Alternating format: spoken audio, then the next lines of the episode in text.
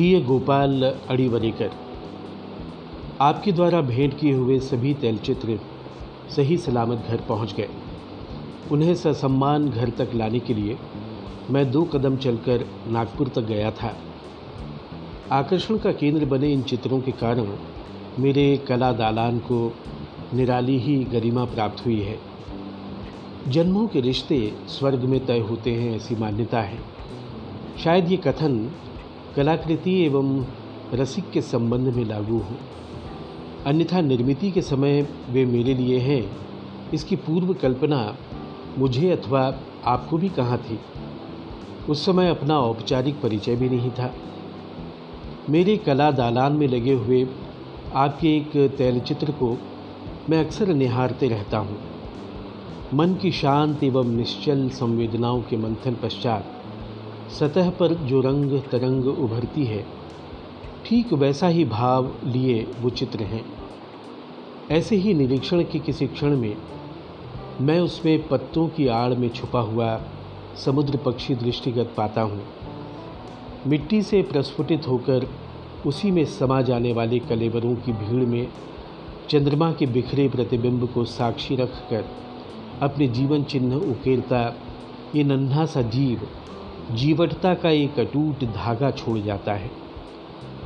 आपके सारे चित्र इस शताब्दी के अंत में साकार हो रही मानवीय कल्पनाओं के ज्वालाग्राही प्रतिबिंब हैं। यदि ज्वालामुखी से लावा के बदले रंगों की बौछार हो तो उसकी स्थिर रचना निश्चित ही आपके चित्र समान होगी। यद्यपि मैं सौंदर्य शास्त्र की कसौटियों से अनभिज्ञ हूँ, फिर भी जिए की शब्द रचना तथा आपकी रंग रचना में मैं गहरी समानता का अनुभव करता हूँ। मृत्यु भय से ग्रसित आदि के द्वारा किसी एकांत क्षण में स्वयं में लीन होकर अपनी गुफाओं में उकेरी हुई अपरिष्कृत आकृतियों से सौंदर्य की एक परिभाषा संप्रेषित होती है। मुझे सौंदर्य की बस इतनी ही परिभाषा ज्ञात है।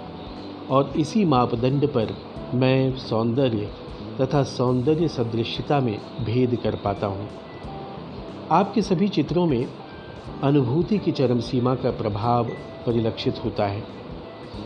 वैसे देखा जाए तो प्रत्येक कलाकार कभी न कभी अपनी अभिव्यक्ति की सीमा को छूता है। उसके पार एक अनाकलनीय प्रदेश आरंभ होता है। इस संदर्भ में चित्रकार की निर्मिति में रेखाओं के उस पार आँखों को नज़र न आ सकने वाला रंग होता है। तो किसी गायक की तान के पृष्ठभूमि में केवल स्पंदन के माध्यम से अनुभव की जा सके, ऐसी लय होती है। इस अभिव्यक्ति को केवल अनुभव ही किया जा सकता है। परिभाषित करना शब्दों की सीमा के परे है। कहते हैं, भूत पिशाचों की बस्ती से गुजरते समय पीछे मुड़कर देखना जोखिम भरा होता है। वैसे ही अनुभूति की इस सीमा रेखा के उस पार झांकना भी खतरनाक होता है। ये प्रयास करने वाला कोई स्वयं ही अपनी आँखों पर बिजली गिराकर अंधा हो जाता है। वृत्ताकार मार्ग से इस सीमा रेखा को पार करने निकले यात्रियों को वापस आरंभ बिंदु पर आकर समाप्त होते देखा है। इस सीमा रेखा का स्पर्श होना मात्र भी अपने आप में परम सौभाग्य की बात है। जिए की प्रवासी कथा में इस अनुभूति की सीमा रेखा के उस पार की यात्रा का ही संदर्भ है। इस कथा का हर एक शब्द स्वयं की निय, नियतुनुसार अपने माथे की रेखाओं के सहारे यात्रा पर निकला है। पुनः आरंभ बिंदु पर लौटकर जब से शब्द अपना अस्तित्व खोते हैं तब केवल माथे की रेखा मात्र ही चिरंतन सत्य हो जाती है। शायद यही अस्तित्व ही सीमा रेखा हो और यहीं से अस्तित्व के पार का क्षेत्र आरंभ होता हो। अपना संपूर्ण ज्ञान मौन में समेटने वाले गौतम तथा शब्दाविणय संवादिजे यानी शब्द बिना संवाद स्थापित करें, ये कहते हुए ज्ञानेश्वर भी शब्दों की इसी सीमा पर आकर ठहर गए। क्या आपने रंगों के संदर्भ में ये सीमा रेखा अनुभव की? यही जानने को उत्सुक हूँ। अतः कृपया लिखें।